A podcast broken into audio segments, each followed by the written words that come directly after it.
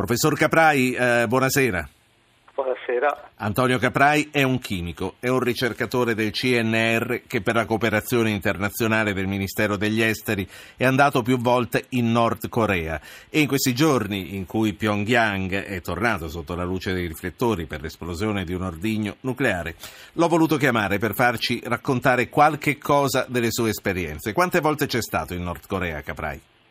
Ma sono stato quattro volte complessivamente e devo dire che eh, rispetto a quello che mi aspettavo una, ho trovato una situazione assolutamente eh, collaborativa eh, dal punto di vista scientifico ovviamente c'è stato un uh, interscambio perché il nostro progetto che conduciamo comunque non solo come CNR ma con i partner eh, dell'Università di, Pis- di Palermo e di Firenze è un progetto che riguarda il monitoraggio di un vulcano, il vulcano Paektu, che per loro è considerato un vulcano eh, sacro perché lì è nato il presidente eterno e quindi è, è un vulcano molto molto importante, è grandissimo e eh, secondo sì. degli studi eh, locali eh, sarebbe anche in procinto di avere una certa attività. Senta, eh, eh lei c'è stato, ha detto quattro volte, in anni recenti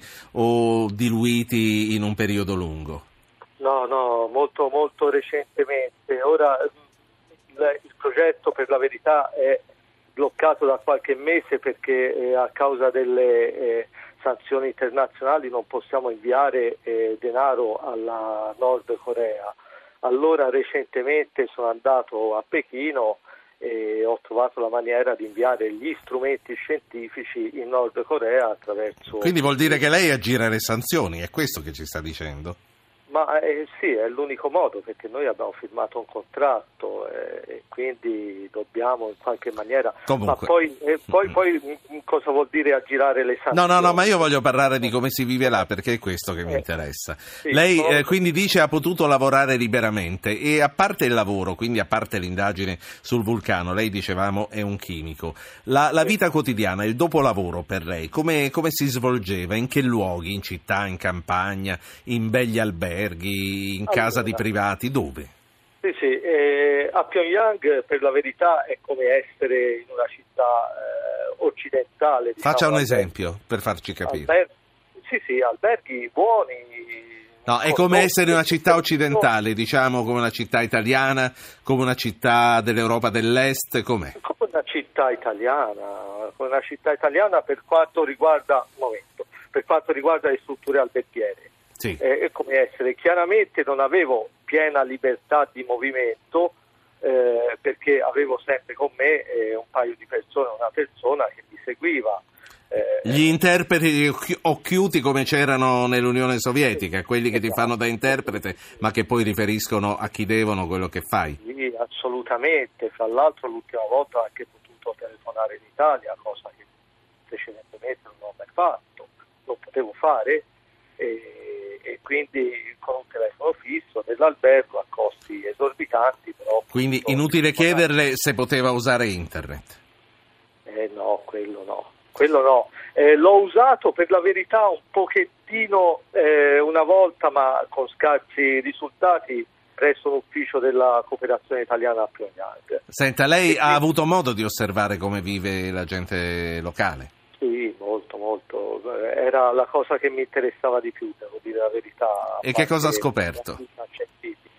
Allora, eh, per quanto riguarda la città, parliamo della città, eh, ho visto che piace molto andare nei ristoranti, ci sono tantissimi ristoranti, tantissimi ristoranti. Quindi hanno soldi da spendere? Sono partite di giro perché eh, in realtà i ristoranti sono tutti statali quindi io ti pago lo stipendio e te me lo restituisci, insomma, è una cosa... Eh, Però genere. insomma Però, possono uscire e ah, andare al ristorante, possono parlare esatto. con gli stranieri. Se lei avvicinava eh, qualcuno di loro per, non dico per, per, andare a mangiare a casa sua, ma per scambiare qualche parola, l'interprete che cosa faceva?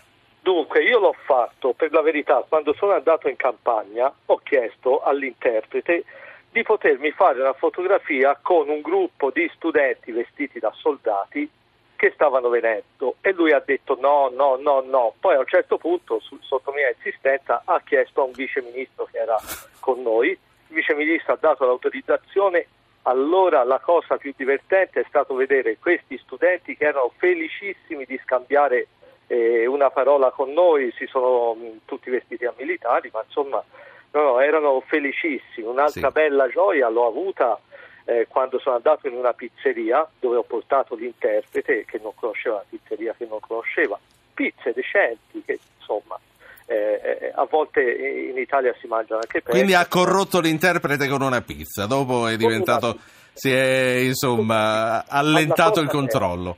La cosa bella è che eh, c'erano anche degli americani eh, presenti in albergo, Sì. un gruppo americani di ONG. Bene, la cosa bella che è successa è che la cameri- una delle cameriere si è messa al piano con una voce meravigliosa, ha cantato O Sole Mio. Eh, Con un- una, una bella cosa- soddisfazione. Sa però che c'è, adesso la saluto perché sta per partire Sì. la sigla. Lei è partito come tante altre testimonianze dicendo che si vive benissimo, eccetera, eccetera. Poi da quello che mi ha raccontato non è che mi ha convinto molto. Se eh, non può parlare con loro, se loro non possono parlare con lei, se non c'è internet, se non c'è la possibilità di fare una fotografia senza scomodare un ministro, insomma, ma lei è davvero convinto che si vive così bene? Detto che è una situazione molto diversa da quella Certo. che mi aspettavo. Poi Ah, questo a dire quindi si che aspettava di peggio. eh, eh, insomma, C'è eh, partita la mia- sigla, dottor Caprai. Antonio Sì, Caprai, eh. grazie per essere stato con noi e per averci raccontato questa esperienza di viaggio e di lavoro in Nord Corea. Eh, vi salutiamo, vi aspettiamo.